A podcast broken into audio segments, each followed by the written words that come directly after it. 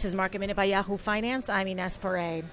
Home Depot is slightly under pressure after giving guidance ahead of its Analyst Day, expecting sales growth of 3.5% to 4% for fiscal 2020. That came in below what analysts had been expecting.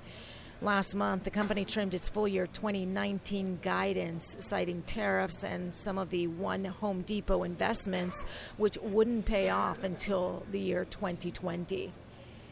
Meanwhile, Netflix received a bullish note from Piper Jaffray a day after Needham's rate cut on the stock. Piper Jaffray's note maintains an overweight rating with a price target of 400, citing Search Trends Research predicting a subscriber bump in the first 2 months of the fourth quarter.